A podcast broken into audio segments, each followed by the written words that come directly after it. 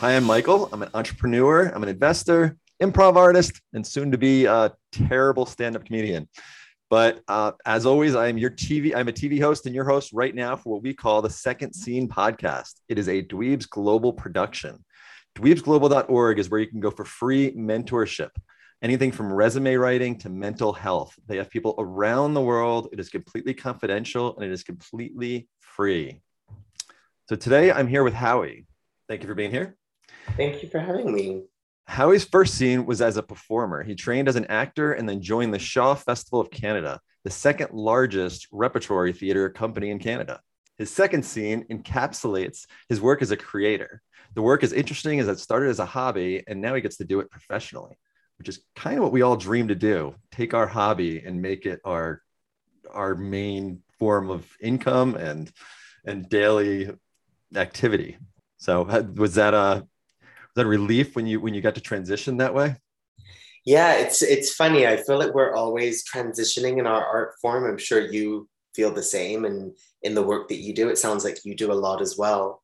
And um, and I think having it, the repertory theater, which is where I started, and um, where we surprisingly we have two big companies here in Canada, but there aren't many of them uh, apart, I can only think of one in the United States, the um, Oregon Shakespeare Company. And so when we're sort of s- sitting on rocky territory in a theater world, I realized I needed to keep my other skills going, which I'd always sort of dabbled right. from a very young age of keeping my photography and my filmmaking alive but it wasn't until about 2017 that I made a big shift into filmmaking and projection design and visual arts, which is the bulk of the work that I do now. I still do perform as an actor, but I love the agency that I have as a yeah. creator to not be waiting by a telephone and you know I, I can take the i can take my um, future into my hands literally Got you. We're definitely going to talk about mixed up later on today. And having seen, I you sent me the questionnaire yesterday, so I saw some of the film, and I could definitely tell that you're not just one type of artist. You you cover a lot of bases. I, I yeah. Well, yeah. I'm not just one type of person either. Like being someone that occupies multiple spaces is is a personal journey and it's a professional journey too. Being someone that's mixed race and someone that does mixed media my DNA is mixed up, as is my work. right.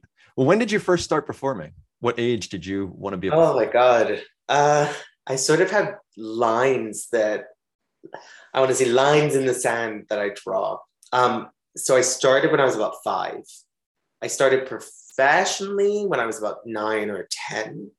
Uh, and I, I only marked that by like when I was paid to do it. Um, but I, I think I always sort of took it very professionally from a very young age. So started in the UK where I was born. Okay. You can't hear it anymore because my accent is mixed up.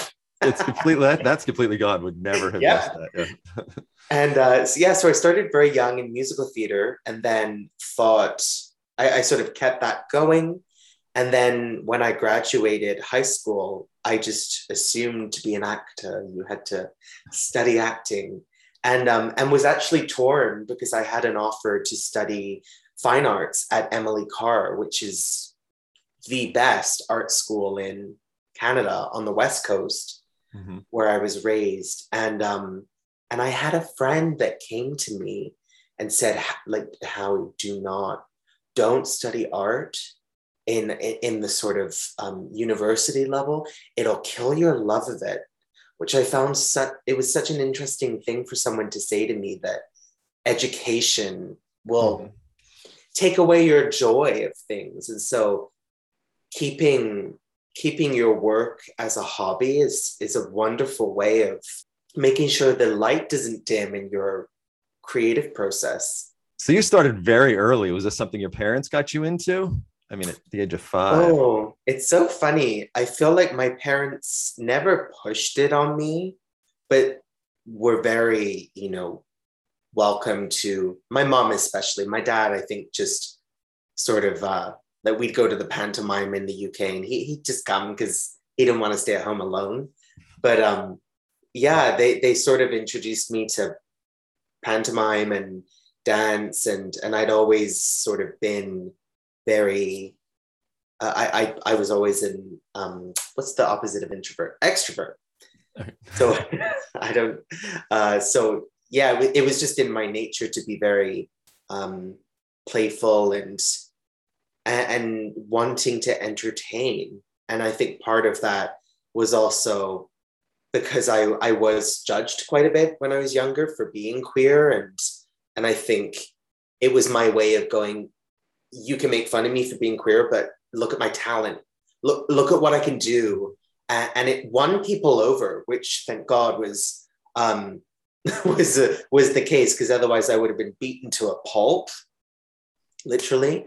Um, so yeah, that was sort of the beginnings of it all was in that sort of they they say show me the child of seven and I'll show you the man. And that was like a big a definition of who I was was being a performer. And I think there was about a week where I wanted to be a magician, as one does. I wanted But to I- be. Yeah, yeah. Yeah. But I think pretty consistently I've, it's always been sort of in my DNA to be in the in the arts. Got you. So you you knew you were you knew you were gay from a very early age. I did, yeah. And then you don't really need to sort of address it until puberty. Because before then, you're not, there's no reason that it comes up socially, aside from, you know, horrible children in a playground trying to out you, which you can just sort of brush off at that age. But I would say when it was like 12, 13, I really had to deal with it. And then you know I, i've likened being mixed to coming out of the closet as well because i'm always coming out about who are you what are you what do you look like this but you're not that and uh, and being queer was the same you know like i've there's always stages of coming out i think i'll be coming out for the rest of my life in some regards but Got there, you. you, sort of have to fall in love with that process My brother's gay, and I remember when he came out of the closet to me, I wasn't surprised, but I also felt bad that he had he had gone so far the other way to try to disguise it. You know, dating Right. like the cheer head cheerleader of like his high school, and you know, um, you know, always uh, always trying to talk the game just to you know. Yeah, I, I'm sure that had to have been hard, and the the fact that he felt like he had to hide it for so long. Hmm. Yeah, it's it's very personal that journey for everyone. So Mhm. it, it is weird when you come into an industry like the arts and and people sort of try to group everyone the same way. Like everyone's coming out stories the same, and it's like no, it's not. And every gay film is about coming out. I'm like that is not our only experience because it's so rich and so diverse and beautiful, but Right. Um, That's not what you all do all the time. It's not just a constant. Yeah, just- yeah. I see you. So you went- you went on. and You became you you've transitioned over to becoming a creator, and I know one of the first feature length films you worked on was Red Snow. Yes. correct? Yeah, yeah, which was a, a really wild process. It was a film that was about connection and how um, an Indigenous youth in the north of Canada goes to Afghanistan to fight in the war in Iraq and um, flees from Afghanistan with a family into Pakistan.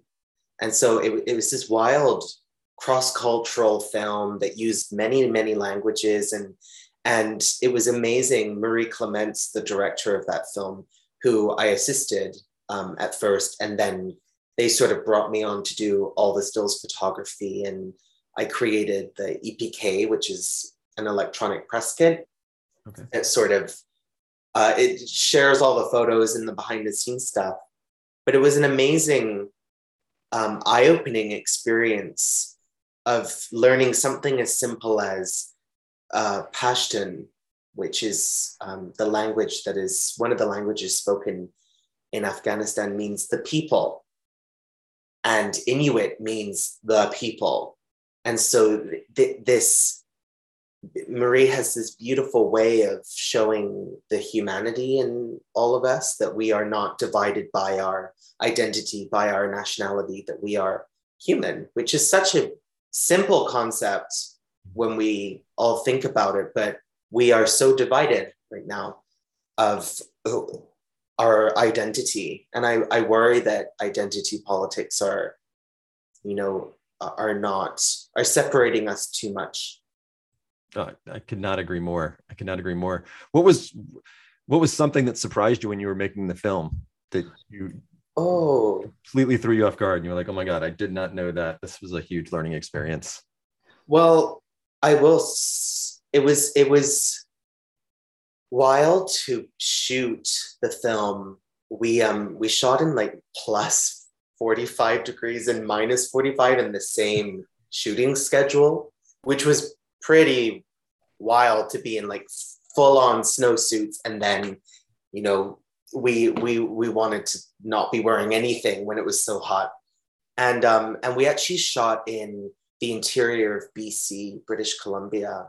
And we were right near one of the residential schools, which I'm not sure if you you know the what's happening around that in Canada. No, we are the uh, residential schools were um, a horrific institutionalized way of basically cultural genocide. They, they, they were schools to get the Indian out of the child and the last one closed in 1996 when I was six years old. It's so wild that that happened. And um, um explain and, that in more detail. I'm not following. To get the Indian out of people, what is that?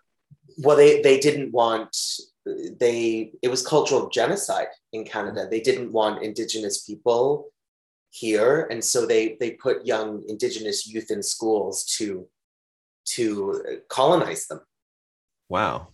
And um, I'm surprised you don't know about this, actually. I, I thought it was pretty uh, international news, but no. we've uncovered um, upward of um, 5,000 bodies that um, were at, at, these old residential schools. The, these bodies have been unearthed. Wow. of youth, of um, it, it's it's really awful actually, and you know, where Canada's journey through this Truth and Reconciliation Act is, it's uncovering a lot of ghosts in the closet that, you know, to this day, the, Vatican and Italy will not acknowledge their culpability through the Catholic Church. And and on Red Snow, it was it, it, it was so eye-opening because we shot the film about you know five minutes away from this residential school and so for me it was like it, it, it, it was so incredible because we were finally given the opportunity to shed light on indigenous stories in our country.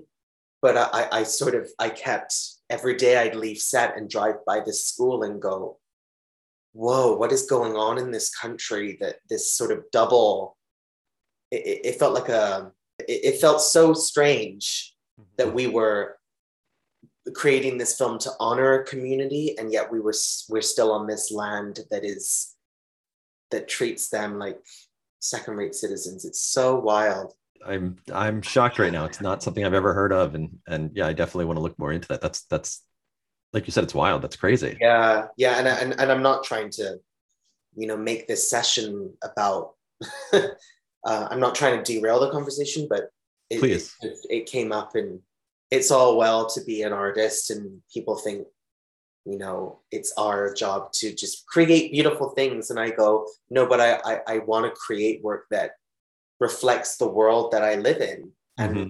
and um and it's hard sometimes to think what what is beautiful inside of the the bleakness. But i guess that is part of my job is to is to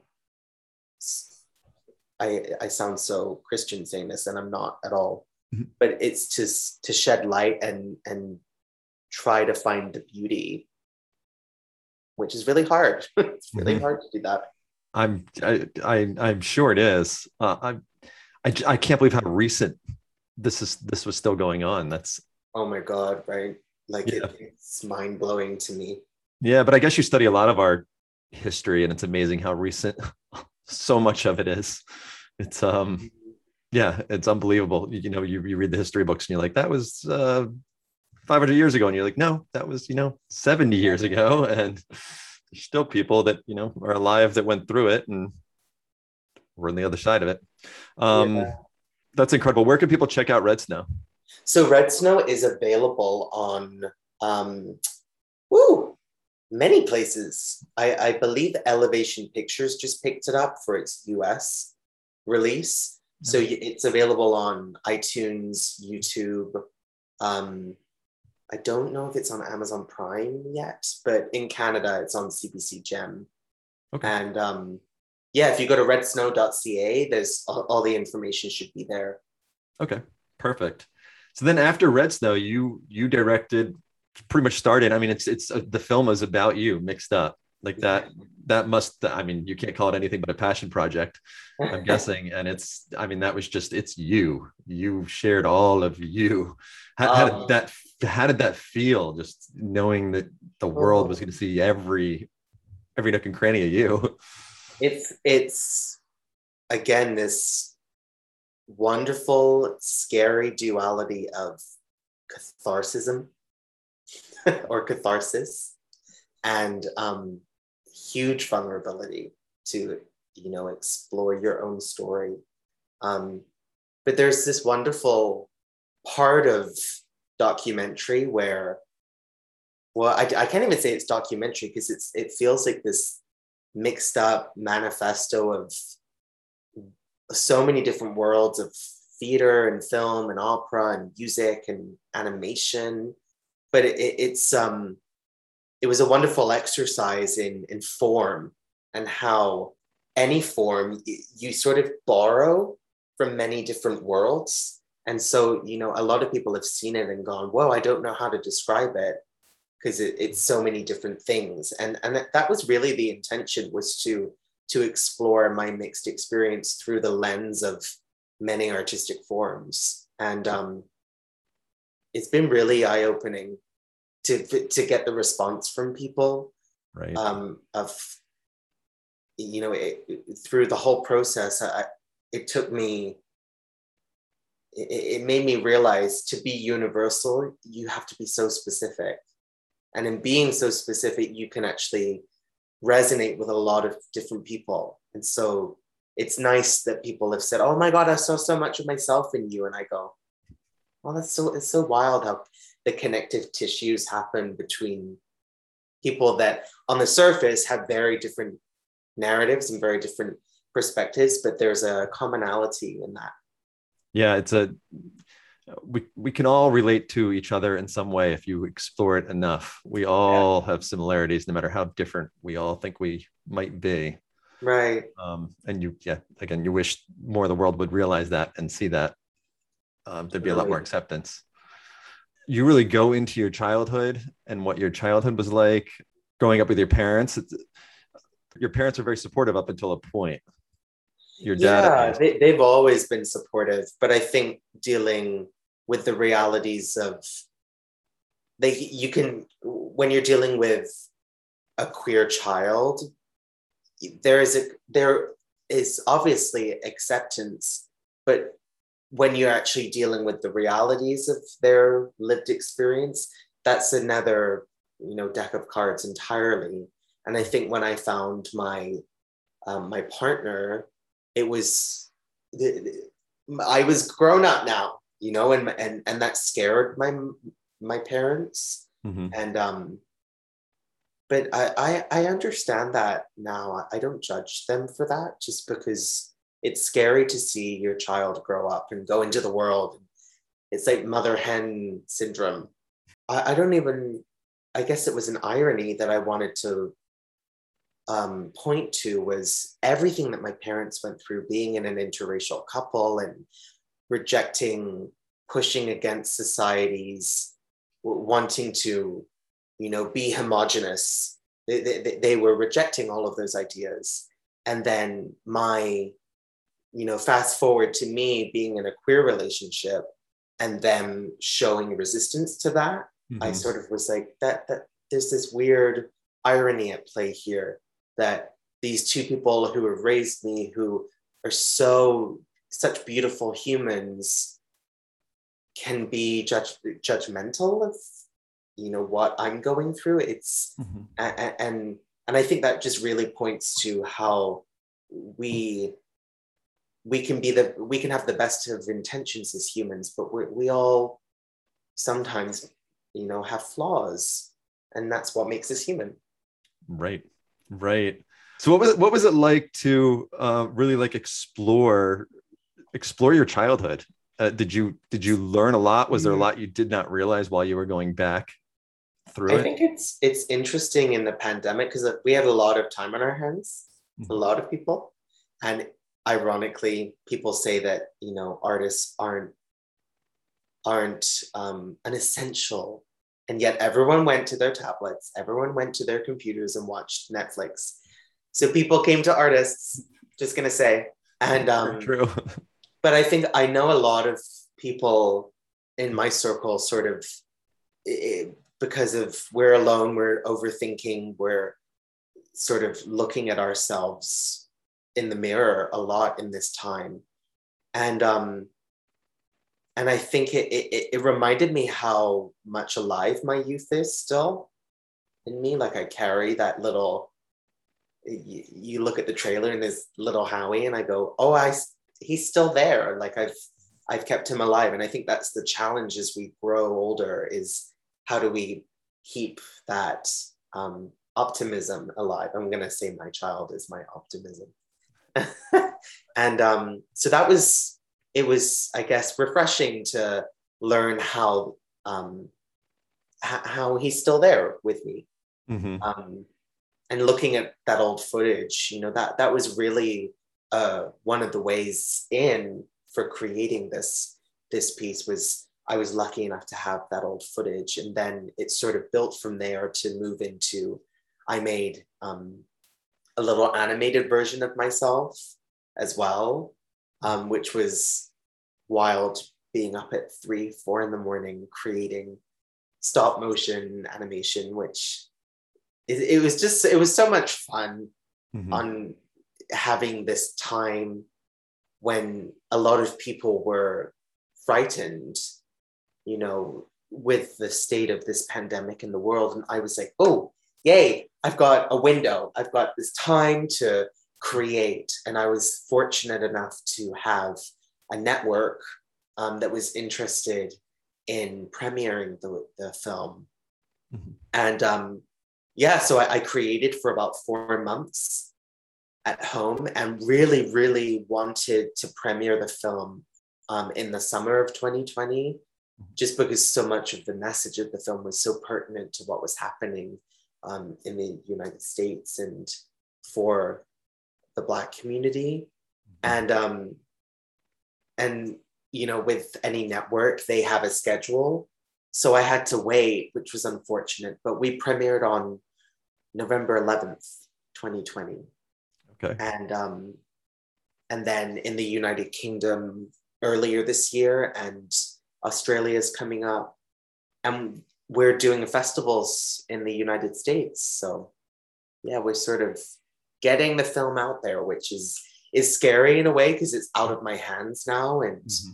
you know, I've I've got an amazing um, team and support around me that is is backing the film. So it's it's been a wild journey. I didn't think it was possible in a pandemic to make a feature film. So I was like, we did it. Right. Like, who knew? well, it is very professionally done, very crisp, very clean. Um, it's it's beautifully done. So thank you very much. Yeah, yeah, no, no doubt about that. Um, the the pandemic, in a lot of ways, it, it allowed me to explore the arts like I had never explored them before as well. So I think that the pandemic, I think, did that for a lot of people. Yeah, it found a way to take advantage of of the situation that we were all in. Mm-hmm. And strange, like how unifying it is for everyone to like i was thinking about this earlier on in the pandemic. I'm like oh yeah this is affecting like obama. This is affecting the queen. Like it, it's this universal thing that we cannot escape. Mm-hmm. and and and that's humbling in a strange way that you go, okay, even though it's it's really hard, like everyone's going through this. So another way that we all that we all can connect on it. I mean, we are all going through it. You're right. You there was no escape of it. yeah, yeah. Unless you went to Dallas. I went to Dallas. They seemed to not care. No masks. No, Oh no, anything, no. no. It took a pandemic for me to be so busy. Yeah. like I, I it's a strange experience to go oh okay everyone stopped working and i actually my work actually took off in a way Right. Right. Where you were Um, stuck with yourself for a good part of it. yeah yeah. so I've, I've been like I, i'm working on some other projects which are really exciting and and and and they're broadening what i do like I, i'd always i'd always sort of written and stuff but to have some of my poetry produced and i'm working on a libretto of an opera right now so i'm Oh. i'm literally expanding every every every day which is frightening but also really exciting right. So you've kept yourself as busy. Did you fall into that? yeah yeah and not to just i don't think i'm keeping myself busy to to fill a void by any means that you know some people will like Right. oh i've got to consume everything so i am i'm filling an empty hole. It's not that at all but it, it's just i think i realized when i started moving into more of my creative work to actually um, step through the door that's being presented to me is is the way um, it seems to be working. Rather than as i was saying before like as a performer you are the art. Like i i was not judged necessarily but as an actor you are the art and, and you are um th- there's a possibility of you being judged for your work and and and yet when you are a creator it's outside of yourself. And so there's an element of you know you can step back you can be objective. It's um its subjectivity to its audiences. Um it's easier to measure i guess because you know we can all look at tom hardy for example and you might go oh my god he's an amazing actor and i go "Uh, i don't really like him but then we can both look at a Kara, uh, like a Kara Walker painting, and, and there's subjectivity to it. It's, Right. it's easier to measure, I guess, is what I'm trying to say. Well, your film really put you out there because you could be judged on the way it was directed, the way it was put together, your person, your life itself. Like, I mean, it's Yeah, yeah, you you put yourself out there in every respect possible. So right. credit to you. That's that's Oh, that's wild and that's scary and and all of that. So where can people find uh, Mixed Up? I know I found it on Apple TV mhm. uh, in the states. Where else can people find it? It is avail. Is it really on Apple TV in the states? It's on Apple TV, but you do have to pay for um, I think Out TV. So it's an actually two ninety nine a month for Oh. Out TV. That's so interesting. I thought it wasn't available in the states on Apple TV. Yeah, no, you just have to pay for Out TV. And anyone who wants to watch it, you could totally do a seven day trial of Out TV and then just Yeah. cancel it before the seven day trial and you can watch the movie. So he's, he's on it. Yeah, so it's on Apple TV, Amazon Prime, Out uh, Out TV Go, Fruit TV, TV New Zealand, soon to be in Australia, South Africa, I believe. And um, if you can find all the information at mixedup.ca. Okay, mixedup.ca, and I'll put that link uh, underneath the video and underneath the uh, the podcasts. Yeah.